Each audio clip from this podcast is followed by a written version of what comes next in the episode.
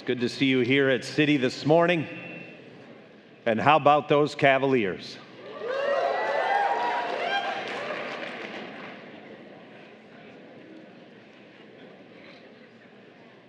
What we're doing as a church family is we are processing through a sermon series entitled Covered.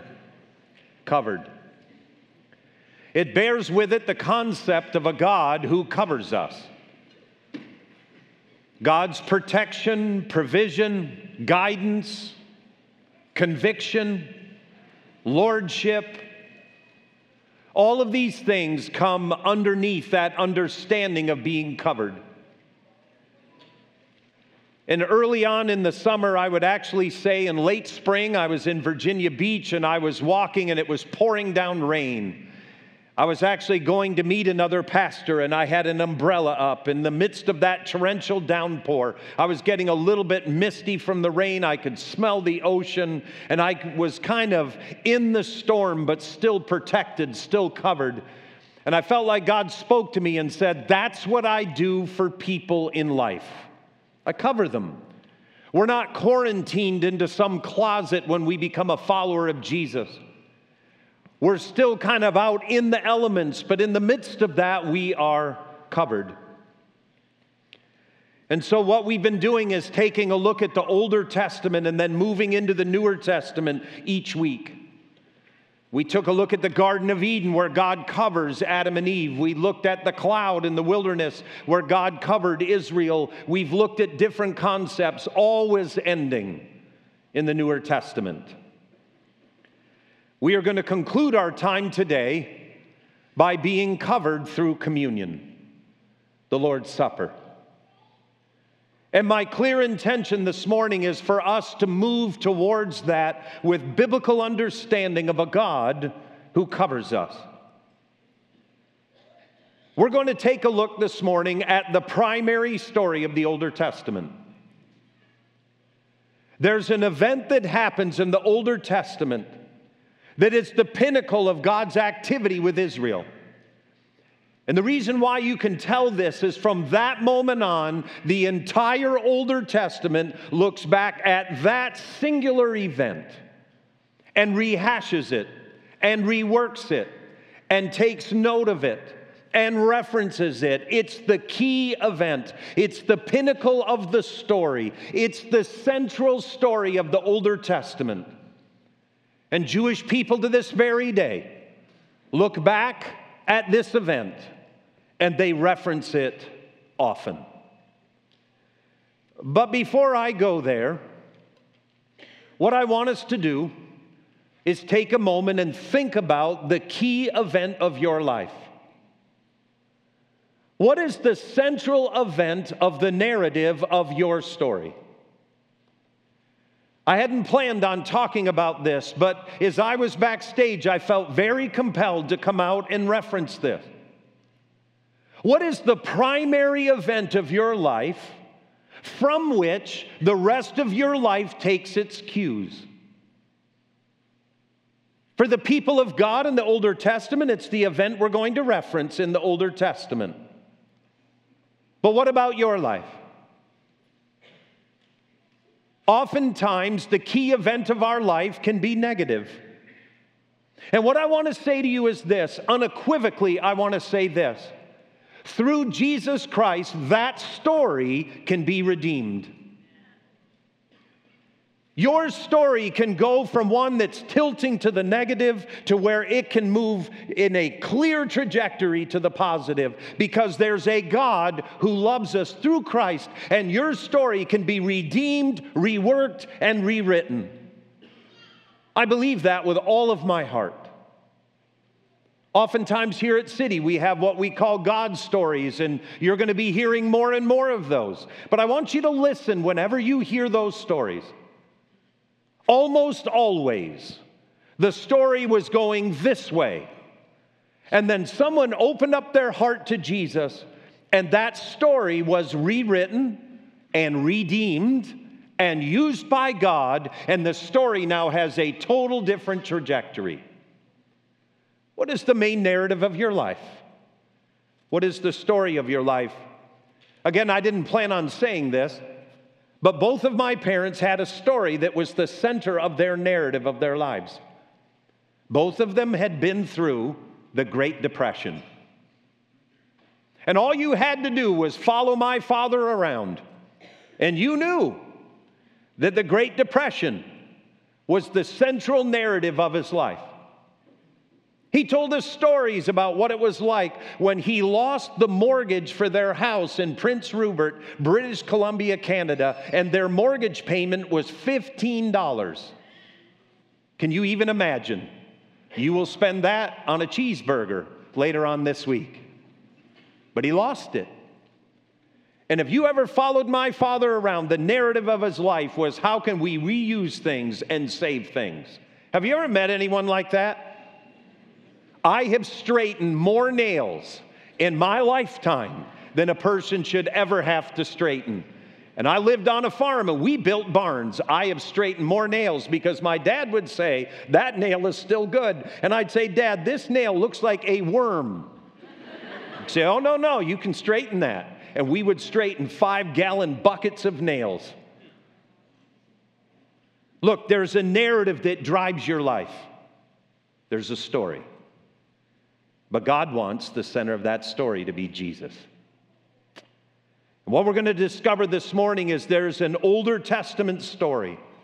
And that Older Testament story is the central narrative of Israel even to this day. It's the central story. That story and the idea of being covered involves Moses, Israel, the exodus from slavery in Egypt to the promised land. Now, that story's a 40 year long story, but there's a central piece to that story that all Jewish people in the Older Testament and even the Newer Testament continually references. And it's an event that's found in Exodus chapter 12, verses 12 through 13. I'm going to invite you to read it on the screen. Here's what the Bible says On that same night, God's speaking here. On that same night, I will pass through Egypt and strike down every firstborn of both people and animals, and I will bring judgment on all the gods of Egypt. I am the Lord. In other words, Modern day vernacular, those gods ain't nothing. Watch and see. And here's what God goes on to say The blood will be a sign for you on the houses where you are.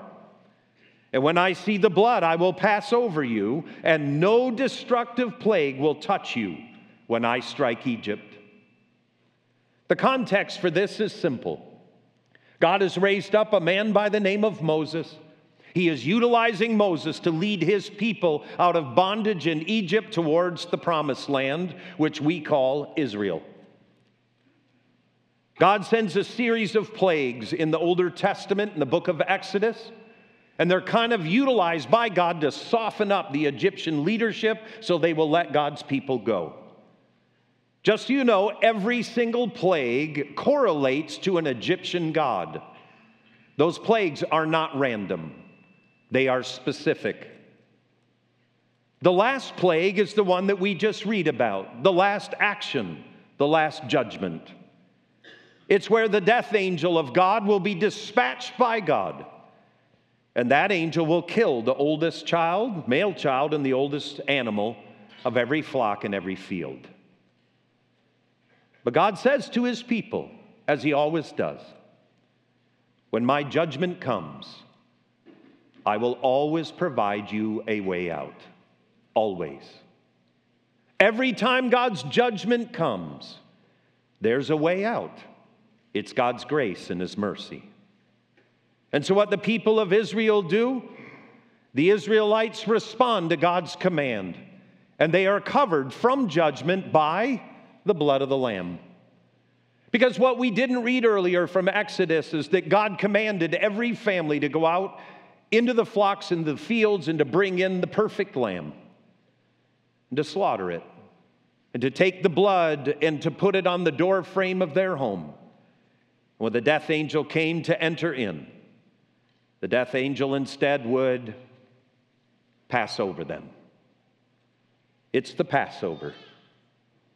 You see, when you hear the narrative of God in the Older Testament, that event is the central story of God's interaction with humankind. As I've said repeatedly in this sermon, the Older Testament reflects back on it from that moment on, and so does the Newer Testament. Now, if you were to exit that event, you would discover that Moses moves through that, leads the people into the wilderness, and as he's leading them into the wilderness, God and Moses have this unique relationship. It's powerful. Moses finds himself connected with a God in a very unique and powerful way. And what's amazing about this story is that in the midst of their connection with each other, as Moses is leading the people of God from bondage into God's promise, Moses has a very small request that's easy to miss as you read the book of Exodus. And his request is this God, I want to see your face. I want to see your glory. Moses was so passionate for God, he wanted to see his face. And I have a simple question for my own life first, then yours. We live in a world that has so many passions for so many things. How's your passion for God? Do you really want to see him? Is there something inside you that says, I want to see Jesus active in my life? I want to see that. Moses was there. He had seen miracle after miracle, but the miracles weren't enough. He wants to see God's face. And we read about that in Exodus chapter 33, verse 20, 18 through 20. I'm going to ask that you would read it with me. It says, Then Moses said, Show me your glory. And the Lord said, I will cause my goodness to pass in front of you, and I will proclaim my name, the Lord, in your presence. I will have mercy on whom I will have mercy, and I will have compassion on whom I will have compassion. But he said, You cannot see my face, for no one may see me and live. Then the Lord said, There is a place near me where you may stand on a rock, and when my glory passes by, I will put you in the cleft of the rock, and I will, what does God say next? Cover you with my hand until I have passed by. Then I will remove my hand, and you will see my back, but my face you must not see. I'm going to be honest with you, that passage has always bothered me. Always bothered me. Because here, what we discover in Scripture is this is that God covers Moses with his own hand and protects him from himself. And the himself is not Moses. He is protecting Moses from God's self. The idea is you have the ultimate leader in the Older Testament, and when he makes a request to see the face of God, God says no. For Moses, if you see my face, you will become what we call a post toasty. If you see God's face, you die. Can I be honest? That has always bothered me. Always. But here God does close to what Moses wants. God's hand, which is always the sign of judgment, reaches out and covers Moses in a uniquely gentle fashion and God's goodness walks by him, and the hand lifts, and Moses gets to see the back of God. God covers Moses, he protects him, but Moses never sees God's face. I think there's some things that we have to understand as we exit the Older Testament and we move towards Jesus. We have to understand this that the Passover meal that the Passover meal is the annual reminder of the main event of Israel's story. You see, once the Israelite people sit down and they look back on that main event of their story of God's interaction with them, God brings out a command. And God says that every year, every Jewish person must sit down and remember the Passover with a meal. And every year they're to gather together and remember again by eating foods. They are called and commanded by God to remind, as a constant annual reminder of the main event of Israel's story. Every year they're called to do this.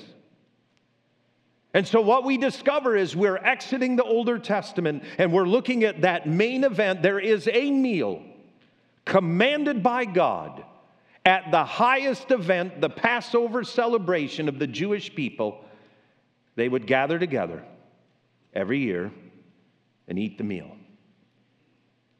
Here's what else we need to know as we exit the Older Testament and move towards Jesus Moses never saw the face of God. And also know this he never enters the promised land. As awesome as Moses was, as much as God covered Moses, Moses never sees God's face ever. Nor does he ever enter into the promised land. God allows Moses to stand on a plateau just before he dies, and he looks over into the promised land, but he never enters in. Instead, there's a guy named Joshua and Joshua, Joshua is the one who leads Israel into the promised land. Moses doesn't, Joshua does. Where Moses stops, where Moses can't make it happen, where Moses can't get Israel across the goal line, a guy named Joshua is raised up to take over where Moses was, was unable to finish. Here's what you need to know Here's what's important to understand is that Joshua and the name of Jesus are the same name. Joshua means the Lord who saves. Jesus is literally the Greek translation of Yeshua, and Yeshua is the Hebrew pronunciation of the name Joshua. You see, Moses, as awesome as he was, never sees God's face. He never enters the promised land. God raises up Joshua. And Joshua accomplishes what Moses could not. And now you and I are here this morning to worship Jesus. You see, the Older Testament's setting it up so that you and I have the opportunity to move beyond what Moses was capable of doing.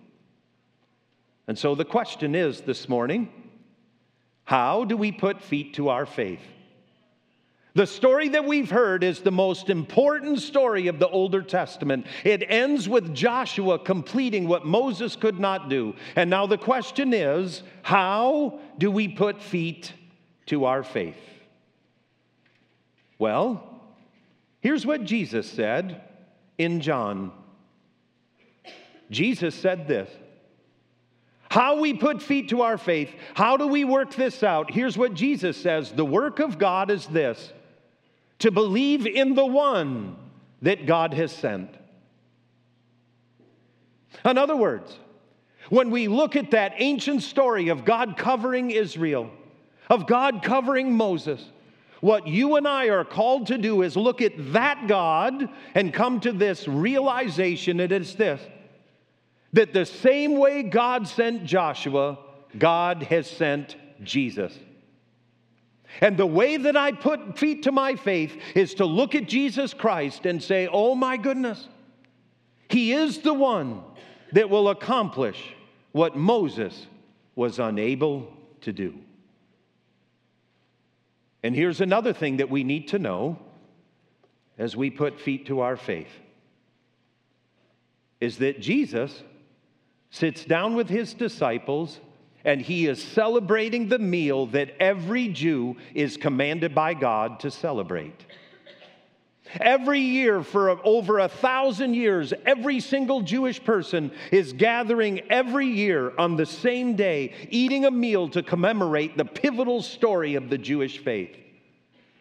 And Jesus, as the rabbi, walks them through that ancient meal. And then all of a sudden, he gets to this point. And the Bible says this Jesus took bread. And when he had given thanks, he broke it and said, This is my body, which is given for you. Do this in remembrance of me. Jesus takes that ancient story, that pivotal story of the Jewish faith, that story that announces God's interaction with Israel, the story that the entire Older Testament looks at and remembers. And Jesus, in the middle of that story, inserts himself. And he redeems the story. He rewrites the story. He puts himself in the center of the story and he announces this This is my body, which is given for you. Do this in remembrance of me. And then later on, in that same meal, Jesus took the cup and after having blessed the cup, he says this This cup is the new covenant in my blood, which is poured out for you. You see, what Jesus does is he takes the most famous story of the Older Testament, that story that had covered Israel for thousands of years. And Jesus now says this that story is now being rewritten in me. That story is no longer about a lamb in a field. It's now about the blood of the lamb, Jesus Christ, who has come into this world to save the entire world. I have a question. Are you covered? Am I covered? In the Older Testament, the blood covered Israel from God's judgment. God's hand reached out and covered Moses in the cleft of the rock. It covered him. Now, here we are in the Newer Testament, and Jesus positions himself as the new Joshua, the one who accomplishes what Moses could not. Not only that, Jesus is also the Lamb who is sacrificed to cover us so that God's judgment would pass over us. The question has to be Do you believe in the one that God has sent? Have you opened up your heart to Him? Because He is the provision that covers us from the judgment of God. Not only does He do that, but He makes a way for you and me that all of us have the opportunity to step into the story of God and to experience it personally through Christ. As I mentioned at the outset of this sermon, the way that we will ultimately put feet to our faith today is we are going to take communion. We are going to hold the bread, which is the symbol of the body of Christ. We will hold the cup, which is the symbol of the blood of Christ. But before we do that, the Bible warns us and calls us to be a group of people who take a look at our lives and make sure that as we go to take communion, that we are covered through what Christ has done for us. What I'm going to ask that we would do as we prepare to take communion. If you came through the door and you were not served, I'm going to ask that you would raise your hand very high right now, signifying that you need the communion elements. While that is happening, I'm going to ask that the rest of us would close our eyes in God's presence. And as you close your eyes in God's presence, the question has to be are we covered? Are we covered? Have I looked to the work of Jesus that has replaced that pivotal story of the Passover lamb? Have I looked to Him to cover me through faith and what He has done in the shedding of His blood and the breaking of His body? If you have never said yes to Jesus, if your sin has never been covered, oh, you've tried to cover it up, but that has not worked. If you have never been covered by Christ, I'm going to lead us in a profound but simple prayer. And the prayer is a prayer that will allow you to step into God's story through Christ and find His covering over your life. The prayer goes something like this. And if you sense God is calling you to pray it for the first time, I want you to pray it quietly from the depths of your spirit by faith to God. And the prayer goes something like this Jesus, I don't know everything that there is to know about who you are. But what I do know is that I need you to cover me. The story of my life, the trajectory of my life needs to be redeemed and rewritten. God, I've been trying to cover it in my own strength, but I recognize how that's not working. So now I turn and I face you. And Jesus, I ask that through your grace and your mercy, and through the shedding of your blood and the breaking of your body, you would cover me. You would cleanse me. And that Jesus, you and what you've done for me would become the central, pivotal story of my life. That from this moment on, I can look at this moment and know that the story of my life is rewritten in you. And we pray these things. We ask for it in Jesus' name. In Jesus' name. We're going to spend some time in worship to worship Jesus. And so, what I'm going to ask that you would do is you would stand with me as the worship team now leads us.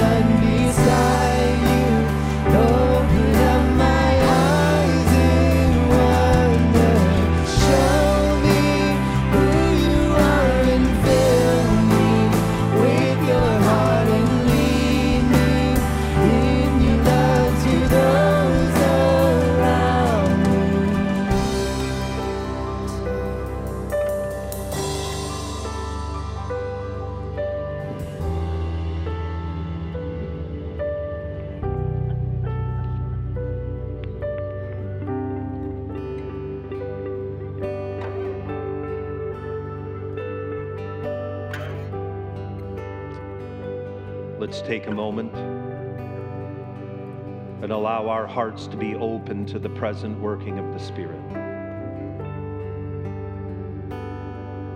Jesus has come as the new Joshua to cover us and to take us into the fullness of God. The Bible tells us that Jesus gathered with his disciples. As Pastor Keith loves to say, that was Jesus' life group, and it was. Jesus gathered with his life group, those people that he was living a transparent life with. That group where each one of them were sharing their story and watching God redeem their story as Jesus met with his life group, eternally rewrote the story of the Exodus of Egypt. And he placed himself at the center of it. Because of that, he covers us. And the Bible tells us that Jesus took bread and he broke it. And he gave thanks And he said, This is my body, which is broken for you. Go ahead and take out your bread and let's hold it up before the Lord. Jesus, thank you. Thank you for leading us and carrying us across the finish line of faith. Jesus, thank you for your broken body which was broken for us. You who are the true Lamb of God, who takes away my sin and the sin of the entire world. Jesus, thank you. Let's partake together.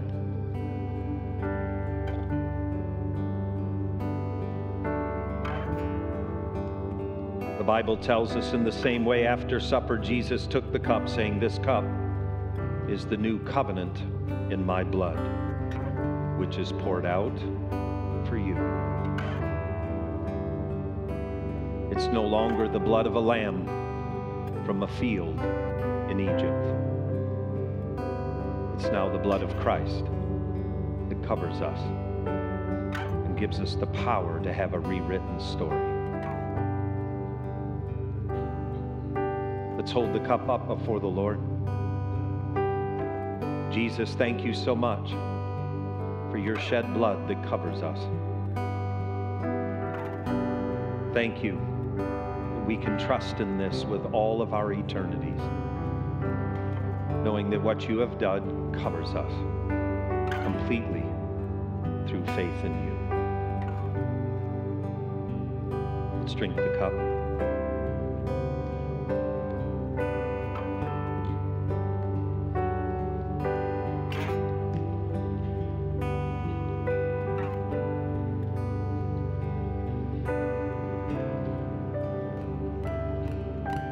The Bible teaches us that Moses never sees God face to face. And as I was clear, that has always bothered me. But there's one verse that's easy to miss. It's in the very last chapter of the Bible. And it's a verse that speaks about Jesus and what he has done for us and how he is the center of all things in heaven. And here's the verse from Revelation 22 4. It says this And they shall all see his face, and his name will be on their foreheads. The Bible ends with Moses finally seeing the face of God and so will you, and so will I, because of what Jesus has done for us. And now may the Lord bless you, and may the Lord keep you. May he cause his face to turn towards you. May he cover you with his peace. In Jesus' name we pray.